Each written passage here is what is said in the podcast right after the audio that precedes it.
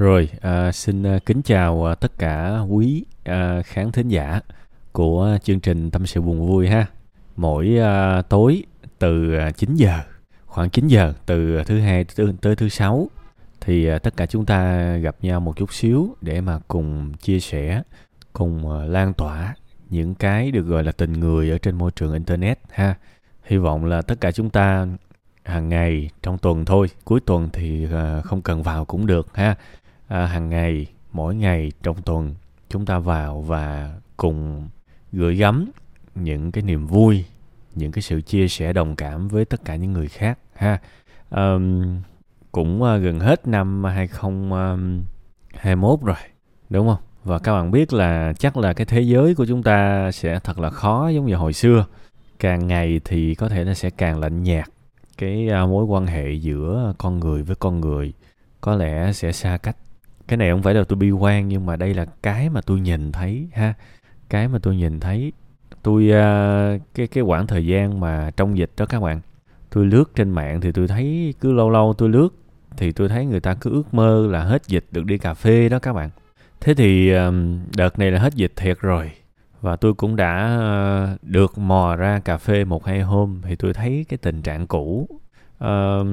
Những người ngồi gần nhau á, và ngồi ở quán cà phê nhưng mà coi như là bấm điện thoại hết 80% rồi, chỉ giao tiếp với nhau được 20% thôi. Và nó cũng để là nhiều cái sự bất ngờ cho tôi đó các bạn. Tại các bạn biết sao không? Tôi nghĩ là sau dịch thì mọi người thèm được gặp nhau lắm. Tôi nghĩ là chắc là mọi người sẽ bấm điện thoại ít lại, đúng không? Nhưng mà cái sự thật có thể nó lại ngược lại với cái suy đoán của tôi. Thành ra tôi nghĩ là chắc là những năm tiếp theo 2022, 2025, 2030 gì đó, có lẽ thế giới của chúng ta nó sẽ khó mà thân thuộc giống như hồi xưa lắm ha.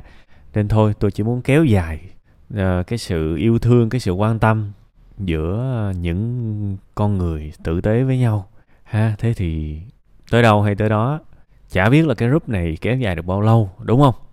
Thôi thì cố gắng tới đâu hay tới đó, mỗi ngày chúng ta vào, chúng ta san sẻ và chia sẻ cùng nhau những niềm vui nỗi buồn ha. Và riêng với cái phần tâm sự của ngày hôm nay thì tôi tin rằng rất là đáng để nhiều người trong chúng ta vào và cùng chia sẻ, cùng san sẻ với một bạn khán thính giả giấu tên ha. Tính ra là mấy tập liên tục của Tâm sự buồn vui là toàn là chuyện buồn không. Và có lẽ là ngày hôm nay là một trong những ngày buồn nhất xét về cái nội dung mà bạn tâm sự.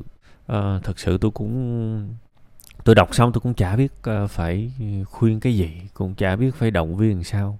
Tại vì cái hoàn cảnh như thế này thì khó lắm các bạn, khó lắm để mà ai đó có thể vượt qua một cách dễ dàng, khó cực kỳ luôn. Tôi cảm thấy cái điều đó và tôi muốn gửi một chút gì đó, một cái sự đồng cảm, một cái sự yêu thương lắm thật sự cho bạn giấu tên.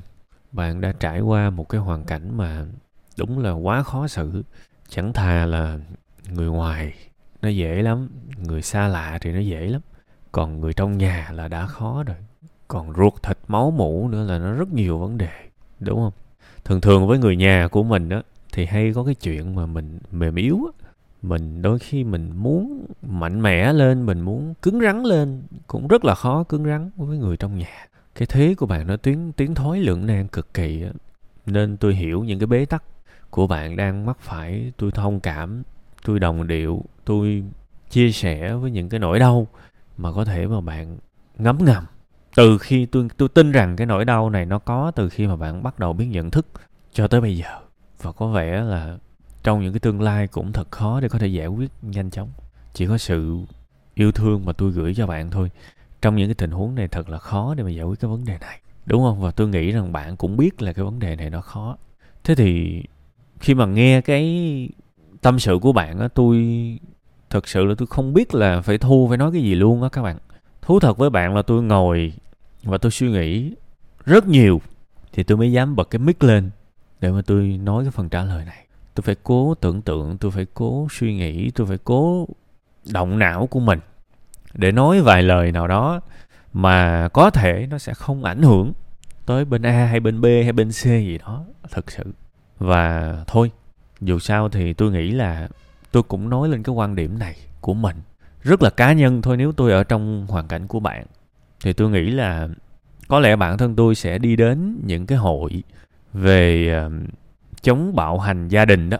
Tôi sẽ đến đó và tôi tham khảo ý kiến của họ. Có thể tôi sẽ lên mạng, tôi gõ từ khóa là hội bảo vệ trẻ em này nọ, rồi hội chống bạo hành gia đình, hay là những cái cơ sở tư vấn tâm lý gì đó. Tôi sẽ đến đó và tôi trút hết cái nỗi niềm của mình cho họ.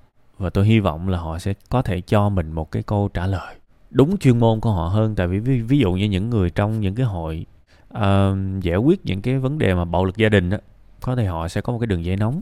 Thì có thể là họ sẽ cho bạn cái đường dây đó, mỗi lần có chuyện gì đó bạn gọi thì sẽ có người tới giúp giải cứu. Tại thực ra mình không thể nào để mẹ mình bị đánh hoài vậy được. Mình sẽ có những cái điều cứng rắn. Đương nhiên nếu mình gọi công an thì có thể là nó nhẫn tâm quá với bố của mình, thì mình sẽ vẫn phải sử dụng quyền lực để ngăn lại những cái sự mà không hay đó. Thì mình kiếm một cái quyền lực mềm hơn từ những cái hội, những cơ quan mà phòng chống bạo lực, thì tôi nghĩ là sẽ hay hơn. Tôi nghĩ là sẽ hay hơn. Đó là cách mà tôi nghĩ là mình có thể làm được trong tình huống đó. Nghĩa là trong rất nhiều cách giải quyết vấn đề, thì một trong những cái hướng mà tôi đã từng chia sẻ đó là mình phải kiếm chuyên gia trong lĩnh vực đó. Thì đó là cái cách mà tôi hướng bạn. Trước tiên là về cái khía cạnh về bạo lực gia đình trước đi. Còn khía cạnh mà nợ nần thì có thể mình để sau. Ít nhất là bây giờ mình cũng phải chia ra cái gì trước, cái gì sau ha. Chứ bây giờ chuyện một mình chưa có làm xong, sao mà mình làm nổi chuyện hai được, đúng không? Giải quyết hai chuyện cùng lúc thì càng bế tắc thôi. Thôi thì cứ xem cái nợ là một cái cần giải quyết, nhưng cũng phải gấp trong thời gian tương đối ngắn. Nhưng mà thôi, hiện tại phải cố, gọi là cố để nó sau cái kia đi. Lo xong cái chuyện bạo lực gia đình rồi chấm dứt hết, rồi để tâm trạng của ba thông thoáng, tâm trạng của mẹ cũng thông thoáng, đúng không? Rồi tâm trạng của bạn cũng thông thoáng. Ít nhất một gia đình mà ngừng hẳn bạo lực, đúng không? Ngừng hẳn bạo lực thì nó vẫn ok hơn. Thì lúc đó tâm trạng của mọi người ổn ổn rồi, bắt đầu mới ngồi lại với nhau bàn cái cách trả nợ. Ít nhất là bây giờ thật ra là mình bạn sao trả nổi. Thì ít nhất thì bây giờ nhà có 3-4 người thì phải chia ra 3, đúng không? Chia ra 3 người để mà trả dần dần đó, thì nó cũng đỡ khổ hơn.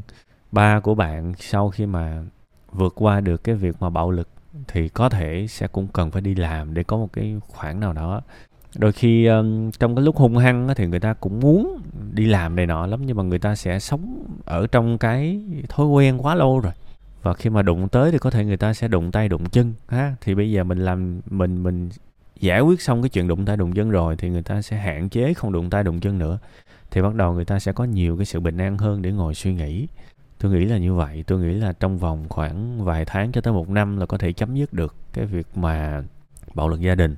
Hãy nhớ nha, cái việc giải quyết bạo lực gia đình là cái việc rất quan trọng và phải làm thật gấp. Và những cái hội bảo vệ gia đình, phụ nữ, các thứ là họ có rất nhiều kinh nghiệm trong lĩnh vực đó, họ có thể giúp bạn được. Cái này là khẳng định luôn. Có thể là sau này khi mà xảy ra bạo lực bạn gọi họ, đúng không? Tới giúp. Còn trường hợp mà họ đã tới giúp rồi mà vẫn không giải quyết được thì có lẽ sẽ phải gọi công an. Tức là bạn sẽ cần dùng một cái quyền lực mà nó càng lúc nó càng mạnh lên. Và nhiệm vụ của bạn là phải tuyệt đối chấm dứt cái này ha, rồi sau đó đi, rồi tính tới cái khác. Ít ra là cái việc mà giải quyết nợ nần sau này có thêm vài người phụ mình thì nó cũng đỡ khổ ha, đỡ khổ thật sự. Nên thôi, mình sẽ có cái chuyện trước mắt và cái chuyện sau này ha. Thì trước mắt là bạn nên ưu tiên cái kia trước đi. Còn cái nợ thì ví dụ bây giờ bạn rảnh bạn cũng nên coi những cái tâm sự buồn vui này nè. Bạn nên coi nha. Không phải là tâm sự buồn vui này chỉ là mình biết mỗi cá nhân mình kể câu chuyện của mình, rồi câu chuyện của tất cả mọi người thì kể bà, mọi người sống chết sao kể bà mọi người. Không, hãy mỗi ngày vào coi tâm sự buồn vui, vì ở đó có rất nhiều người giống bạn. Thậm chí có nhiều trường hợp nợ còn kinh hơn bạn nữa. Đúng hơn là kinh hơn gia đình bạn. Thì ở những cái phần comment của những cái tập trước có nhắc tới những cái việc mà trả nợ như thế nào, tinh thần nên đối đầu, nên giải quyết như thế nào là cũng đã có rồi. Tôi chỉ không muốn nhồi quá nhiều vào cái này để mà bạn rối thôi. Cái mục đích chính là tôi chỉ muốn là bạn tập trung cái số 1 trước đi, rồi hãy qua cái số 2. Và trong thời gian mà cố gắng giải quyết cái số 1 thì có thể rảnh vào coi những câu chuyện của mỗi người. Chịu khó đọc nha. Và vũ trụ cứ coi như là đây, nó có cái luật vũ trụ đi. Mình đồng cảm với người khác thật nhiều thì người khác cũng sẽ đồng cảm với mình thật nhiều. Tự nhiên những may mắn sẽ tới. Nếu mà bạn tin vào luật nhân quả ha, thì mỗi ngày có thể hãy làm những điều tốt trong khả năng của mình. Có thể ngày mai chẳng hạn vào tâm sự với những người khổ y chang bạn, đúng không? Mình sống mình đã gieo được vài cái hạt giống tốt rồi, thì có thể lúc nào đó cái hạt giống nó nở hoa. Nếu mình bảo tâm linh thì thôi cũng được. Tâm linh mà hướng thiện thì càng cũng tốt thôi, chả sao cả. Và đôi khi tuyệt vọng quá thì tâm linh chút xíu nó cũng nên, còn hơn là sống trong cái nỗi khốn khổ thực tế, đúng không? Nên cái phần thứ hai, cái phần hơi tâm linh này, tôi nói thật ra cũng tốt cho bạn trong cái khía cạnh vật lý đó, trong cái khía cạnh trần tục đó. Có nghĩa là có khá nhiều câu chuyện về trả nợ rồi, bạn nên vào đó hàng ngày ha. Tâm sự buồn vui, rất nhiều người tâm sự, bạn sẽ học được những cách giải quyết nó dễ chịu hơn chút xíu, chứ không phải nó dễ đâu, nhưng nó sẽ dễ chịu hơn chút xíu. Và đó là những cách mà tôi tin rất là đúng đắn ha. Còn trước mắt thì hãy ưu tiên những việc cần ưu tiên. Cuối cùng hết thì thôi, mong bạn nhiều sức khỏe, nhớ ăn ngủ đầy đủ nha.